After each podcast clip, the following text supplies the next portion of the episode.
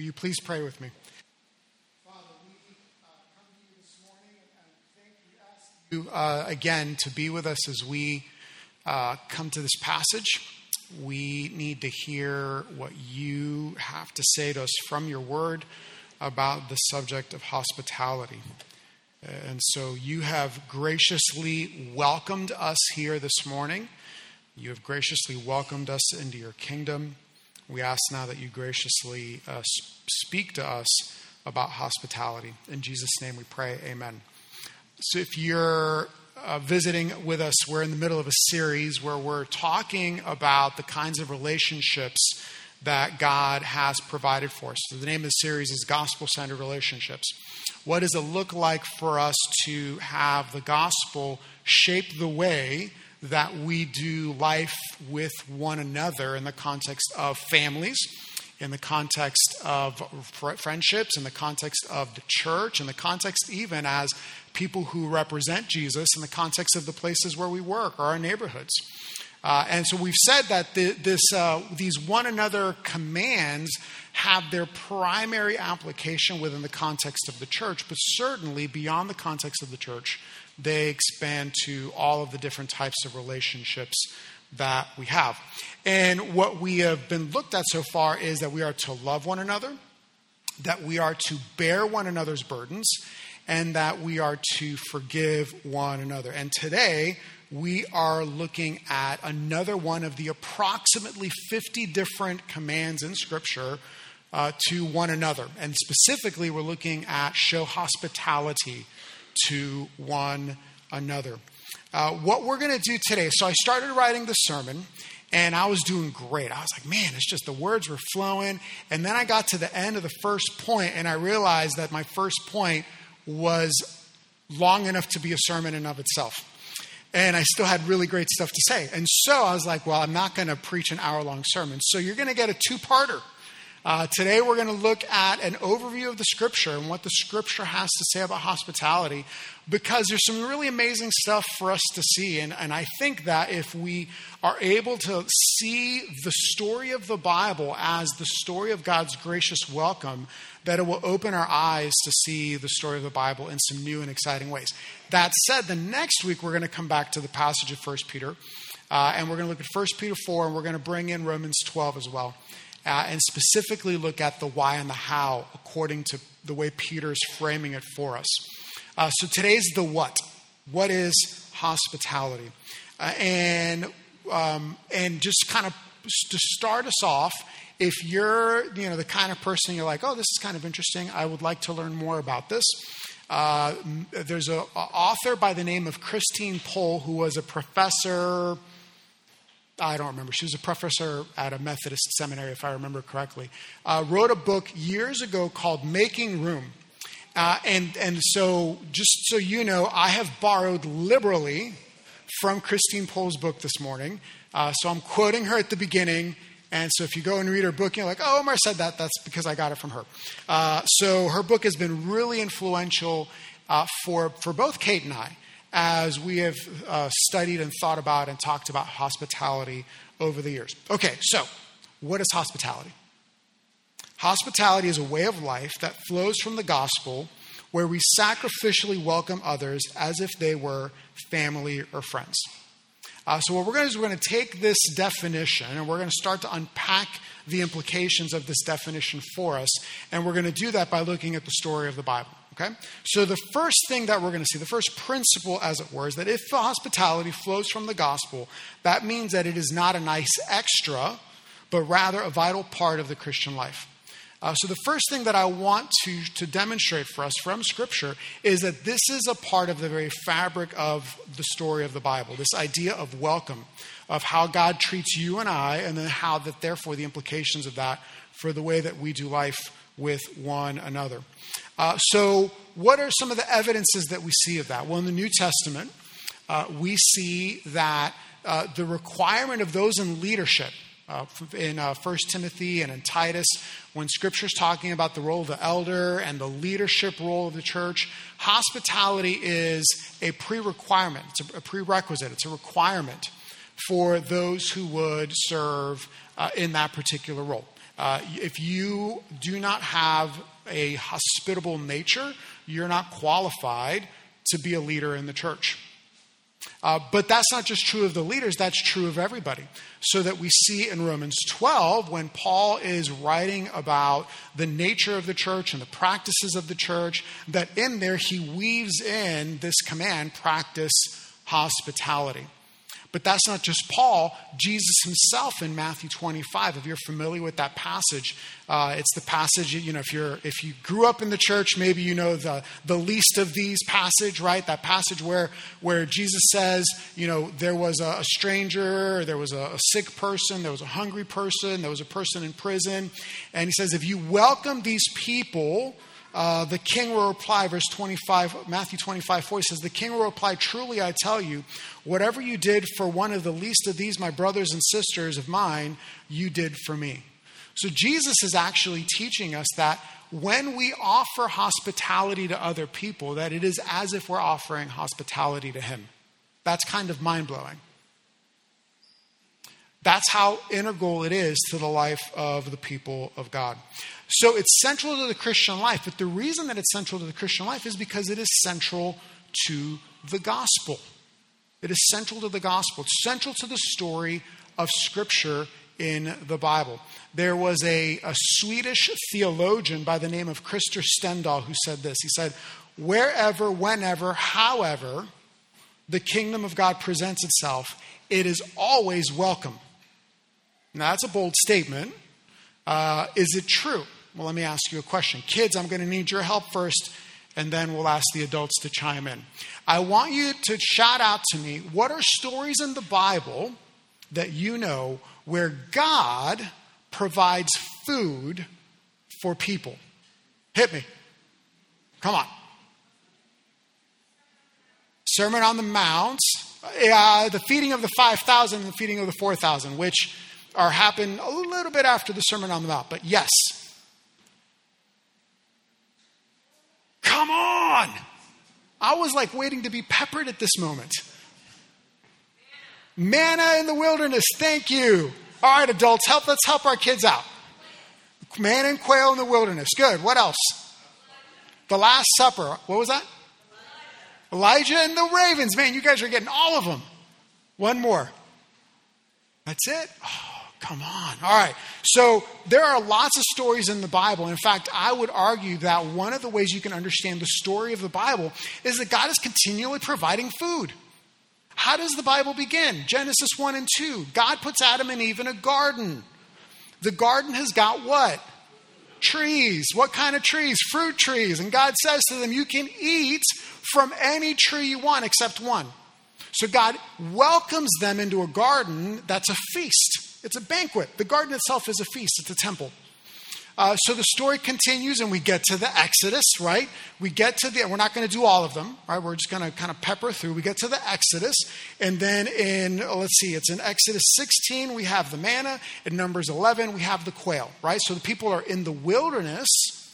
There's no food. There's also water. God provides water for them on two times, two occasions. One time Moses speaks to the rock, uh, no, one time Moses hits the rock and, it's, and it provides water. The second time Moses is supposed to speak to the rock. He doesn't do that. He hits the rock. God still provides water, um, but Moses gets punished for doing that. The promised land. What is the promised land called? The land flowing with milk and honey. Do you know how many times God says that about the promised land? Guess? Anybody? 21 times. 21 times the land is called. Exodus 3 is an example. I've promised to bring you up out of your misery in Egypt and in the land of the Canaanites, Hittites, Amorites, Perizzites, Hivites, and Jebusites, a land flowing with milk and honey. Right? What is that? Think, connect dots. God put his people in a garden full of food. God provides. He is the divine host of the meal. He provides food in the wilderness. He can provide food wherever he wants right? And then he promises that the place I'm going to take you is a place where you're going to enjoy food. You're going to enjoy food. The story continues. We get to uh, Elijah in 1 Kings 17, where we read that uh, Elijah is being persecuted by Jezebel. He, he's afraid for his life. He's hiding in a cave. And ravens, ravens bring him food. Now, ravens eat food. Ravens don't deliver food, they eat it. That's where you get the word ravenous from. All right, so the fact that God uses ravens to provide food is that God is the gracious host who provides for his, for his people. The Psalms, Psalm 23, verse 5 You prepare a table before me in the presence of my enemies.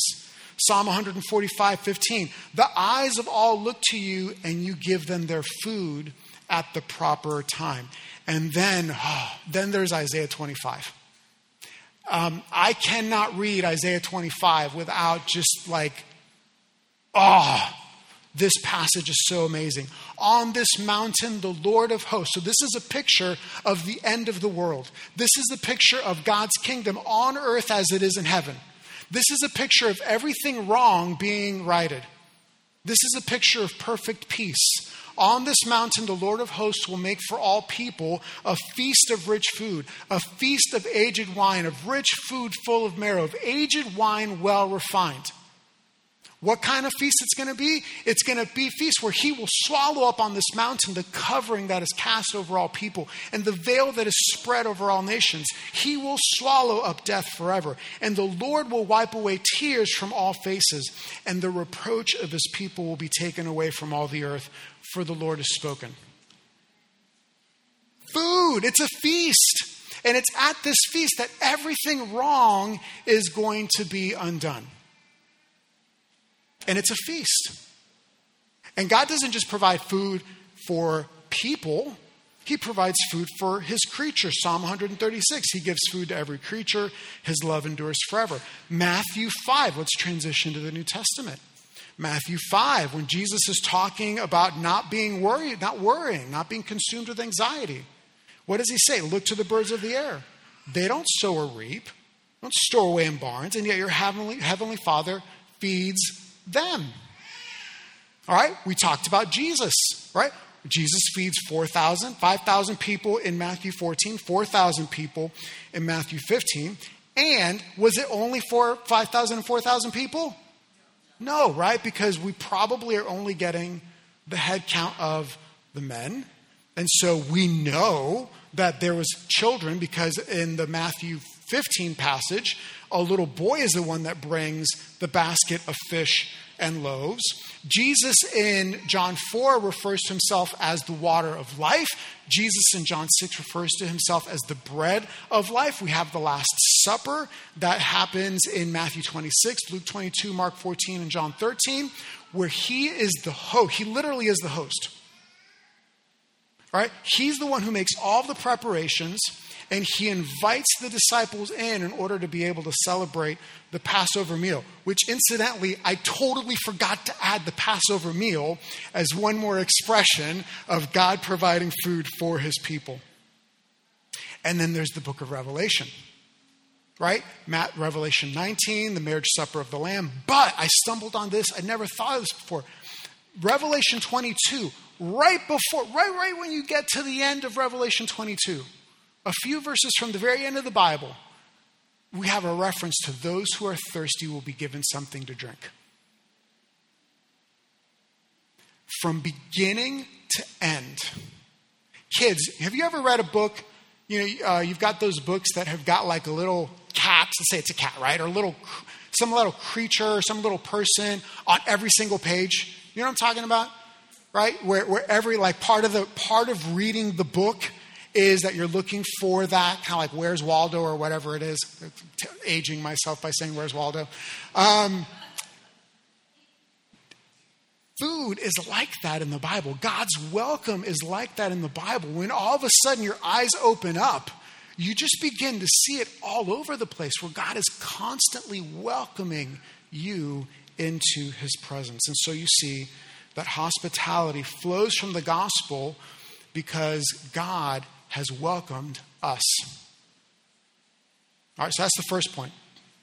Secondly, we see that hospitality is sacrificial because it was a sacrifice that welcomed us in.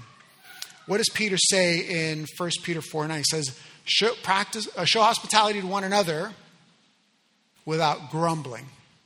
Why would he add without grumbling? What do you think? Because you're going to grumble, right? Because hospitality is hard work, right? Hospitality is something that is burdensome in, in, specific, in certain ways. Uh, and so it is easy to grumble, and yet the call is be sacrificial, right? We don't grumble because we are sacrificing of ourselves. So, for example, in Matthew 25, where Jesus talks about showing hospitality to the sick, the hungry, the thirsty, the prisoner, the stranger, the premise, the idea, the understanding is that those people are not going to pay you back. Right? So that you're not giving in order to get back. You know what I'm talking about? Where you, you give something to somebody and you're like, kind of hoping it's going to hit me back, little boomerang effect. That's not what hospitality from a Christian perspective looks like. But it is a sacrificial gift that we give for the sake of another person. And that really is, if you stop and think about it, just kind of a little, little, little, little side note here, right? Um, the, the thing with the one another passages is not like Christians are not the only ones who do these things. Uh, but rather, it's that the community of the church is to be so marked by these things that it stands in contrast. There are every you, you do not have to believe in Jesus in order to love other people. You do not have to believe in Jesus in order to forgive other people. You do not have to believe in Jesus in order to bear other people's burdens or in order to be hospitable to other people. But when you have a community that is marked by these expressions, that is powerful and profound. And Jesus is saying, This is how my people ought to be known. And so, hospitality is a really tangible way to love one another and bear one another's burdens. And of course, it's a sacrifice because it's a sacrifice that allowed us to experience the welcome of God. Ephesians chapter 2. We're going to look at Ephesians chapter 2 again, but let me just make a, a passing reference to it right now, where Jesus in Ephesians 2 says that it is you who were far away have been brought near, you have been welcomed, according to Paul says in uh, Ephesians 2.13, uh, by the blood of Jesus.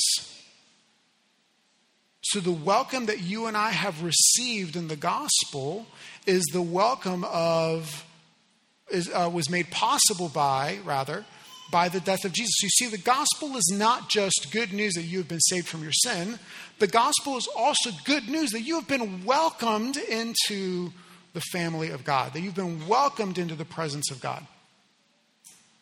Okay? So, what have we seen? Well, we saw that, that uh, if hallmark of the gospel is this gracious welcome because it's the story of the Bible. Uh, we've seen also that is also how that it's sacrificial because it's a sacrifice that welcomes and welcomes us in.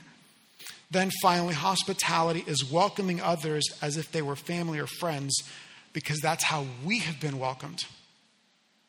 Again, Ephesians chapter 2. Uh, Paul in Ephesians chapter 2 is talking about how uh, we, we had no right to be a part, unless you're Jewish, ethnically Jewish, you had no right to expect to be a part of God's family. Uh, and then he says this that he's using covenant language, and covenant is this word that we use to talk about this really important relationship that God has with his people. He says, Remember that at that time you were separate from Christ, so you had no hope of the Messiah. You were excluded from citizenship in Israel. You were foreigners to the covenants of the promise. You were without hope and without God. But, um, uh, but now in Christ Jesus, you who once were far away have been brought near by the blood of Christ. So, you who once had no right to expect any of the covenant promises, the most significant, important promises that God made, I will be your God, you will be my people. That level of, of commitment to one another. You and I had no right to expect any of that. And yet, God, through Jesus, brings us in so that now those promises that we had no right to expect now become ours. That's the kind of welcome that we've received. And so, how does then this kind of translate into the way that we provide hospitality? If that's the scope, right? And, and like, I'm not giving justice to the scope of the Bible when it comes to this theme. Right? But what, but what I hope will happen now is that you start reading the Bible on your own and you're going to be like, oh, there it is. Oh, there it is. Oh, there it is. And you begin to see just how true those words are, the idea of welcome as a part of the story of the Bible. So let's go back to that, that uh, circle of relationships diagram that we used in the first, uh, earlier in the series. We talked about there being four four uh, kind of circles of relationships that we can think about in terms of the way that we manage all of the relationships in our lives. And again, this comes from a pastor in Tacoma. I think I said Seattle before, but he's a pastor in Tacoma. Uh, so he speaks, first of all, about intimate relationships. So, intimate relationships, that's your spouse, that's your child, uh, that is, you know, close friend. These are those relationships where somebody uh, knows you, a brother or sister, someone knows you really deeply and really well. There's a really strong bond between you. Then we have personal relationships, and these are the relationships with people that we interact with on a regular basis. They know us, they know our lives, they're, they're an integral part of the, of the way that we live our lives. And then we have our social relationships. Uh, so, social relationships are those people that we know. Uh, maybe we know their name, maybe we know little bits about them, but there's not that personal connection. Uh, and so, probably for many of you, the relationships in this church would fall under, uh, many relationships would fall under this, this uh, social category, right? Of, of people that you know, but you don't know super well. So, we have intimate, personal, social, and then we have civic. And civic relationships are those people that we don't know uh, personally, but but we have overlapping connections, right? So these are maybe your neighbors that you don't know, but because you share a street, you have certain common interests with each other. Uh, maybe these are people that you see in the office that you don't personally know, but you, you, you, know, you see them on the other side of the office. You see them as you're walking across the schoolyard, and there's a connection. You recognize them, you know them, but maybe you don't actually ever interact with them. The reality is that we, we show hospitality in the intimate and personal spheres of relationships. But part of what makes the intimate and the personal uh, so profound is that there is this give and take of hospitality and welcome that happens in our lives. And so, what we want to say is that the, the, the, the teaching of Scripture is not that you don't show hospitality to those people. Of course, we do, right? But it's not just to those who are in our intimate and personal spheres of relationships. Hospitality doesn't end there. For example, Abraham in Genesis 18. Remember when we looked at that passage a few months ago, right? Three strangers show up. What does Abraham do? He, like kills one of the best, you know, one of his best animals, makes some bread, offers them something to drink, and says, Please stay and let me feed you, right? That didn't happen. You don't slaughter an animal in five minutes, right? You don't cook an entire animal in 30 minutes, right? So, so these three strangers were with Abraham for a day, maybe longer, we don't know. Then in the New Testament, you have these images of this kind of welcome. For example, in Acts 16, we have Lydia. Uh, Paul shows up in the city of Philippi and he goes. There are these group of women that are praying by the river, and they, they, a long story short, they become Christians. And Lydia opens up her home to Paul, and it is out of Lydia's home that the church in Philippi is planted. So Lydia is a part of the church planting team that plants the church in Philippi, uh, and it is her hospitality that makes it possible for that to happen. Uh, and so, Christian hospitality to those in our social and civic relationships is an integral part of what it means to follow Jesus. And so, the question for us is who are the people in that social sphere? Who are the people in that civic sphere of our lives that God is calling us to extend hospitality towards them.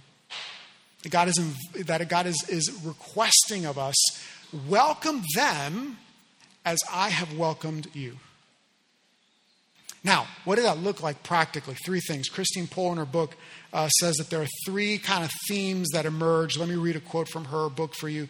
For most of the history of the church, hospitality was understood to encompass physical, social, and spiritual dimensions of human existence and relationships. It meant response to the physical needs of strangers for food, shelter, and protection, but also recognition of their worth and common humanity. There are three primary ways that you see hospitality expressed in Scripture. First of all, food, meals. That makes sense, right? There's a reason why I picked food as the theme for us to consider together. So, shared meals is an integral part of what it means to show hospitality. So, so let me just say, I know we've had a lot of meal trains, um, but but bringing a mom who just had a baby a meal is a profound act of hospitality. It is a profound act of welcome, right? Because you're literally welcoming a new child. Uh, so, a very simple way for you to, to say, like, okay, what does it look like for me to like step into hospitality? A very simple, very easy way, but, but not, not an insignificant way, is sign up for a meal train. Now, to take it up a notch, right? Because we don't want to just go for bare minimum. That's not, that's not what Jesus calls us to. Just phone in the minimum to follow me. That's not Jesus' call in our lives. Uh, to welcome people for coffee, for, for, um, for a meal, for brunch. Our Sunday school class that we just finished up last week spent a lot of time talking about the principle of hospitality. Uh, and so, if you want like a tangible book, the book that we did. Um, Spiritually Vibrant Households, thank you, thank you, Laura, um, was a really, really helpful book by Don Everts. It's a really helpful book in that respect. Um, and and here's the thing. So if somebody was in like if you're like, hey, I want to experience hospitality, the homework assignment for everybody in that Sunday school class was to begin showing hospitality. So just go up to somebody and say, I'm your homework assignment, and they have to invite you over. Um, so food. Secondly, a place to sleep. And you're like, what? You're crazy. I'm not. I'm not crazy. Remember the story of Lot? Uh, Lot offered a place of refuge and a place of sleep for the angels that came into the city of Sodom. We looked at that a few months ago. And yes, that's hard, right? That's, that's like not culturally, yeah, but that's not an excuse. God might be calling some of us to be like, hey, I've got this place, and God is welcome. God has called me to welcome people to stay with me. Now, the cool thing is like this is the amazing thing. Like this stuff's happening already here, right? I hear, I've experienced it. Um, you know, I've I've I've had um, I had the privilege of staying with Connie and Bobby when I was in the midst of like moving here uh, and, and got to experience their hospitality. Many of you have had me or my family over for meals. I know that that happens uh, with a So this stuff is happening. I'm not preaching this and suggesting it's not happening um, a place to sleep, but also there are other profound ways that you can provide protection. So, for example, I know in our church there was an individual who needed a vehicle, uh, and, and somebody else had a vehicle that they were not using and lent the car to this other person for a significant amount of time, and thereby uh, helping this person to protect them by allowing them to keep their employment. And then finally, thirdly, um, so shared meals, a place to sleep, and then lastly, uh, places for the church to meet. Uh, so in the early church, they didn't have moniker warehouses uh, in order to meet in. Uh, and so they had to rely on the hospitality of people's homes. Again, that's something that has been a part of Harbor because we don't have our own facility. We have, we've had to depend and rely on the hospitality that many of you have had, uh, just like Lydia, in opening up your homes in order for us to have meetings. And so that is a thank you, right? That those are acts of, of genuine and true hospitality that we have for one another. A hospitality is a way of life that flows from the gospel, uh, where we are sacrificially welcoming others as if they were family or friends. Uh, so next week, we're going to come back to this topic. We're going to look at 1 Peter 4, and we're going to see how specifically we're called to the, the why and the how. And there's a lot of great stuff that Peter unpacks for us in that passage. Let me pray. Father, we thank you for your gracious welcome. Lord Jesus, we thank you that the gracious welcome that you have provided for us happened because of the sacrifice that you, uh, that you did on the cross. Uh, and Spirit, we praise you because uh, you allow us to experience that gracious welcome in real and significant and tangible ways. Uh, so help us, Lord, to, um, to receive the hospitality that you have given to us, and then also to be able to express that hospitality to other people. In Jesus' name we pray, amen.